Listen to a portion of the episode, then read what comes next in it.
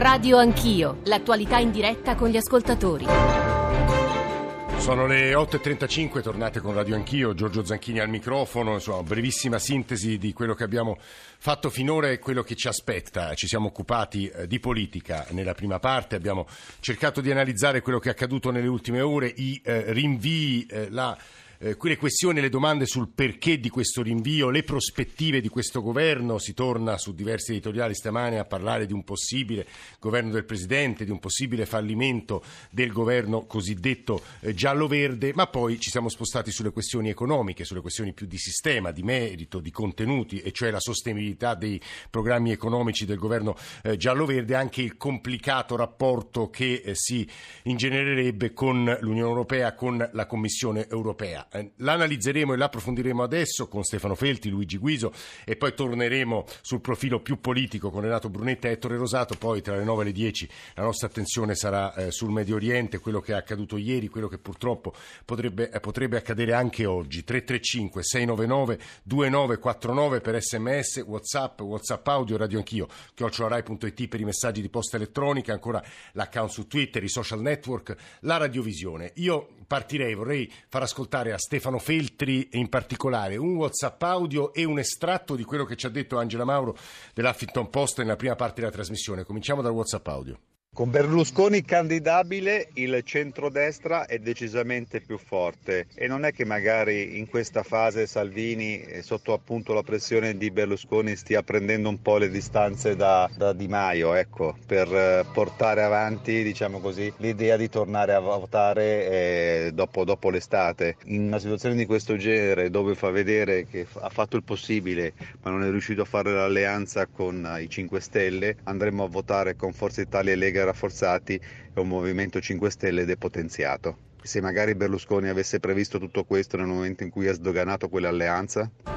È un punto di vista che non diverge poi così tanto, anzi forse coincide con quello di Angela Mauro, eccolo secondo me è una questione anche di Salvini che sta insomma, forse cercando il modo più onorevole per filarsi, nel senso penso che andando insomma, a scavare nelle relazioni con Di Maio e con il Movimento 5 Stelle, eh, forse i leghisti hanno scoperto, almeno questo si capiva ieri, che insomma, andare al governo con una forza politica del 32% per una forza politica come la Lega che ha preso il 17% rischiava grosso, al di là del Premier.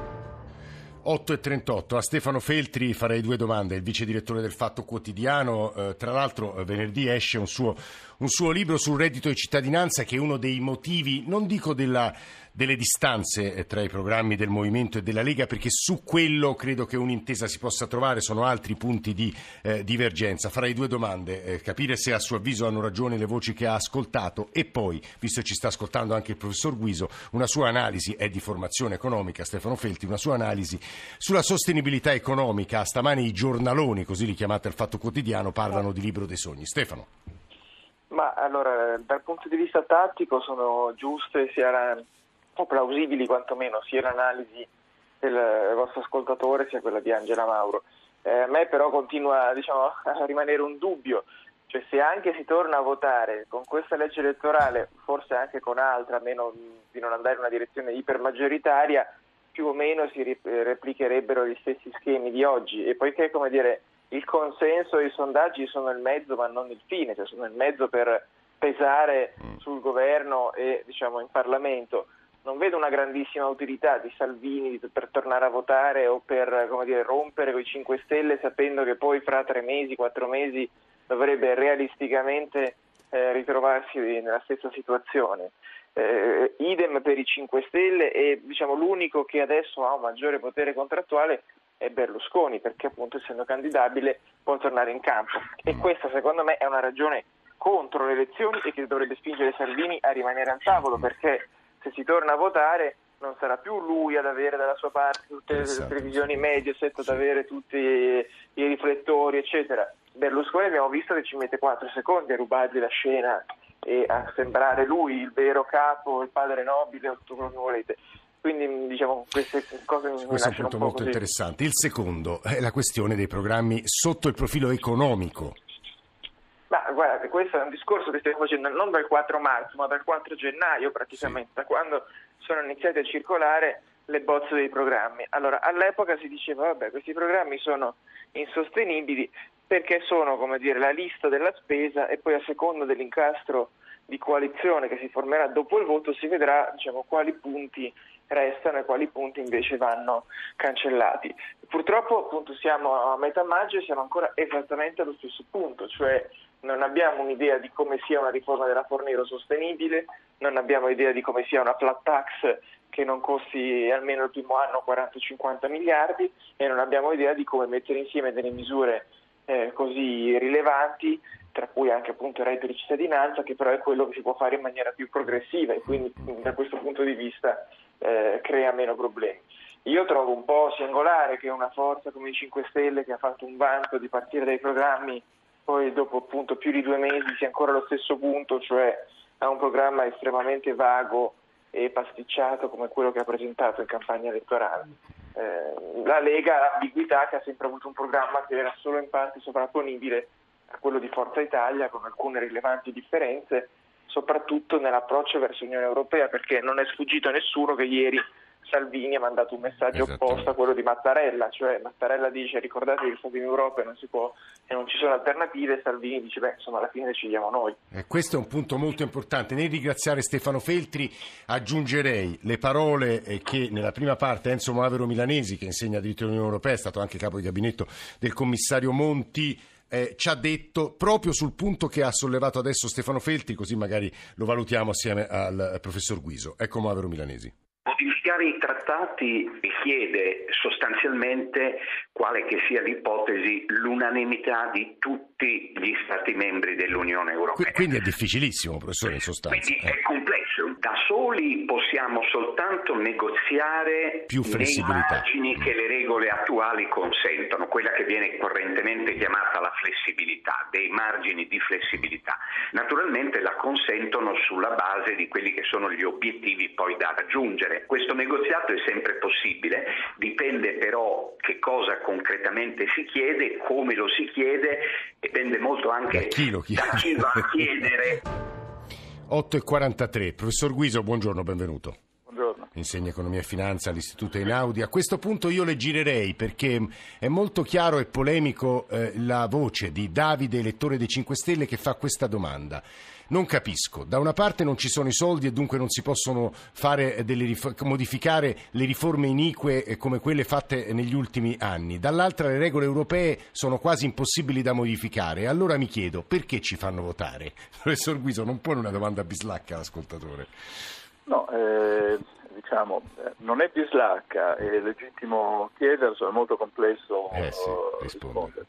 Eh, nel senso che diciamo, domande di questo genere qua, che effettivamente colgono un, di, un pezzo di verità, eh, la risposta è, è, difficile in parte è in quello che diceva Movero prima, cioè noi abbiamo firmato dei trattati internazionali, abbiamo diritto a delle iniziative comuni con altri paesi, queste iniziative hanno un certo grado di irreversibilità, eh, nel senso che se si mette assieme, si costruisce una moneta comune, eh, la si costruisce sul principio che poi ci si sta dentro, non si esce il giorno dopo, perché altrimenti non si riuscirebbe neppure ad iniziare una, uh, una, la creazione di un'istituzione di questo tipo. Quindi il giorno in cui si trova in difficoltà la reazione non può essere adesso prendo il, eh, il pallone e me ne vado. Ecco eh, si rimane al gioco ed eventualmente un paese può anche eh, tornare indietro da una decisione di quel genere, però è un processo che richiede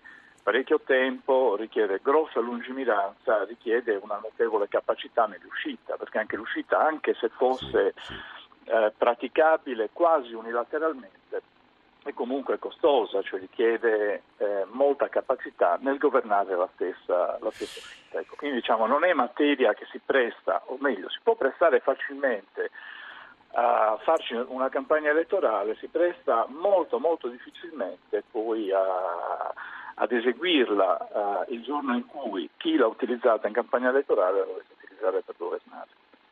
Professor Guiso, sui giornali stamane si strologa sui, sui costi eh, dei programmi eh, diciamo messi assieme 5 Stelle e Movimento 5 Stelle, Libri dei Sogni, 70 miliardi, 100 miliardi. C'è qualche aspetto che la preoccupa da economista?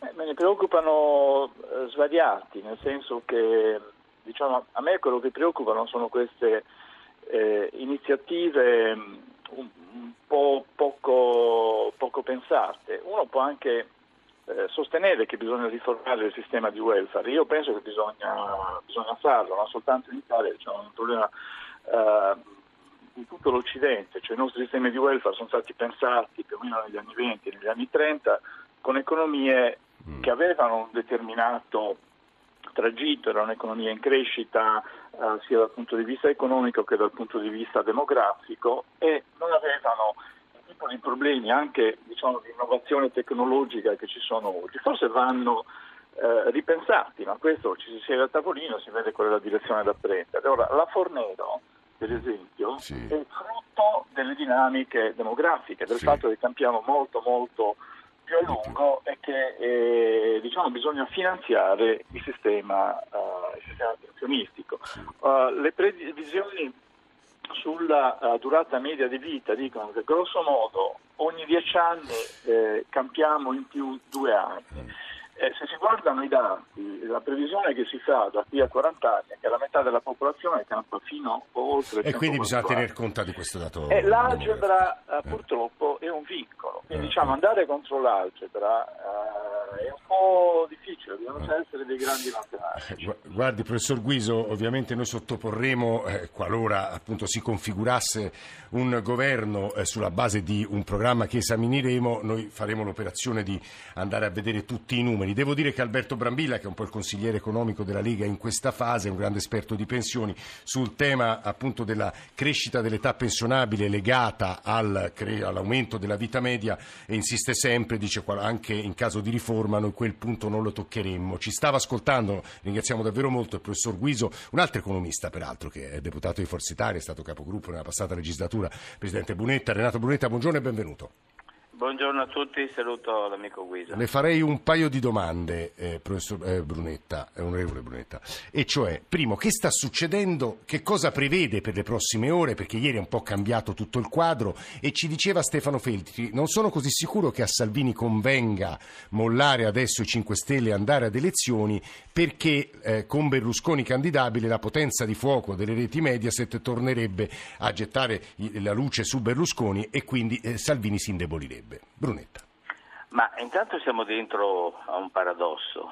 Da un lato eh, le elezioni si allontanano, eh, la finestra di luglio sì, sì. sembra chiudersi, eh, dall'altro eh, la ricandidabilità di Berlusconi rende le elezioni eh, peraltro più vicine, nel senso che non c'è più questo deterrente che aveva usato Salvini, che avevano usato Salvini e Di Maio per costringere eh, in qualche modo eh, al governo di 5 Stelle e Lega, eh, perché tutti temevano, o una parte certo. dei partiti temeva le elezioni. Adesso eh, probabilmente né il PD teme tanto le elezioni in una prospettiva di riunificazione a sinistra, ma non le teme neanche Berlusconi e forse le elezioni sono eh, auspicabili da un fronte del centrodestra unito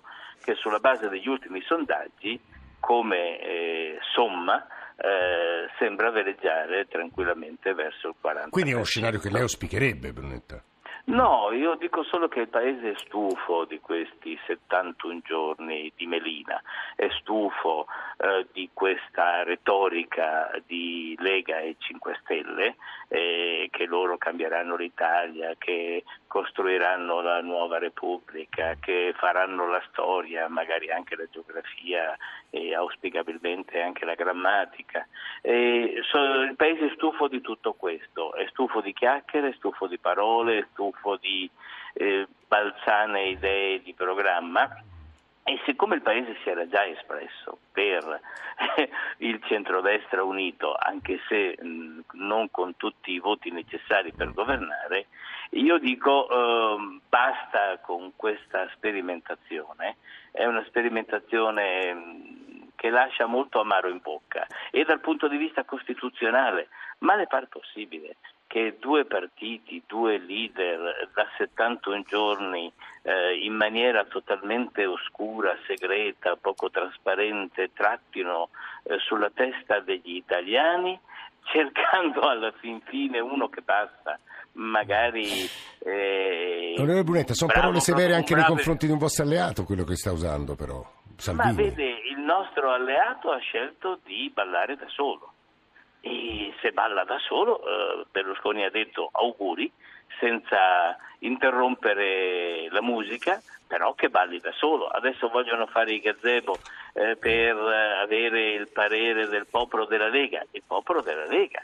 E a questo punto noi siamo liberi di fare come ha fatto la Lega nel 2011 o nel 2013, e cioè di essere all'opposizione. È un alleato strategico, certamente lo rimane.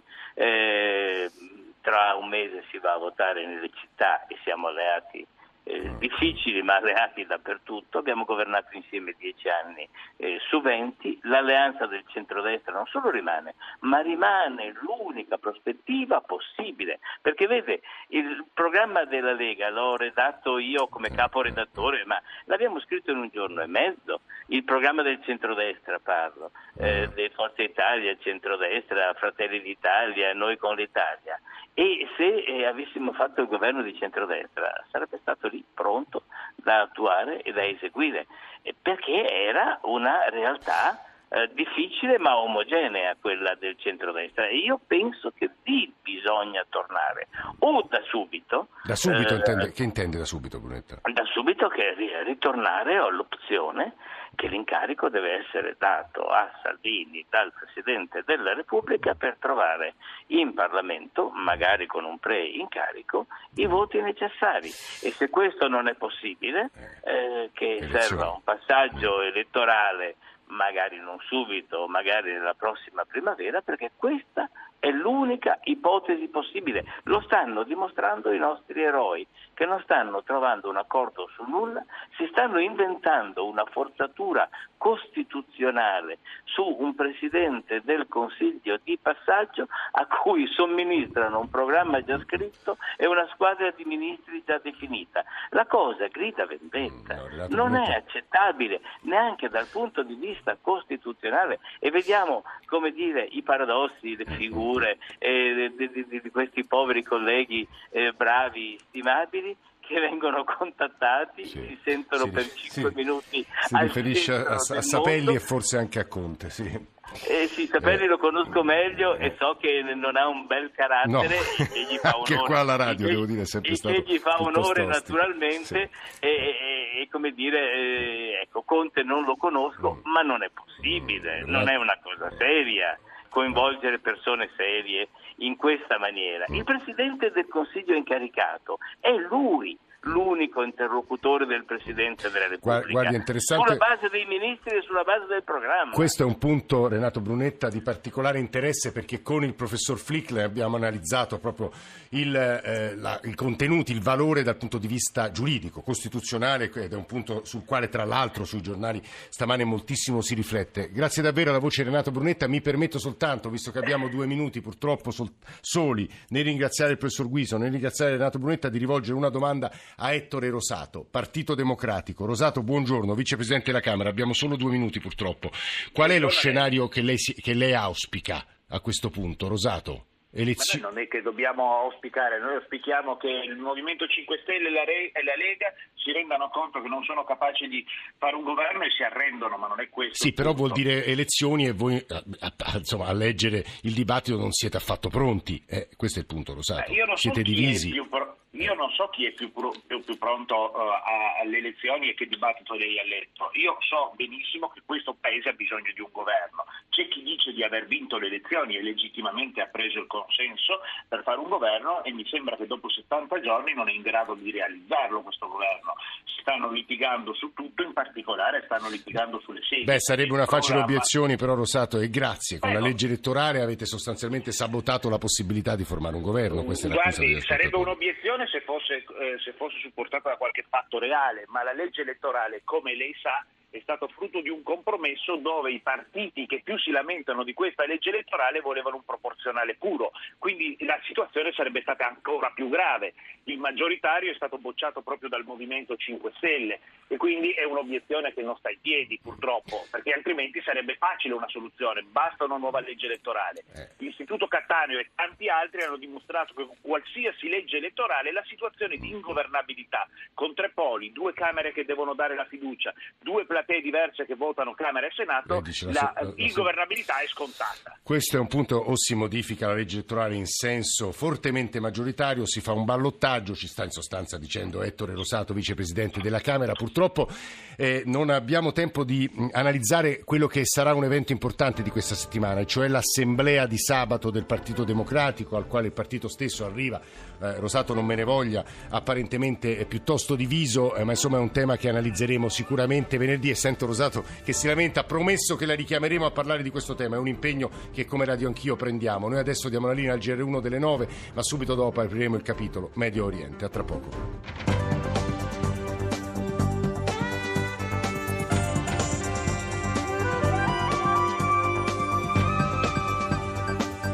Rai Radio 1.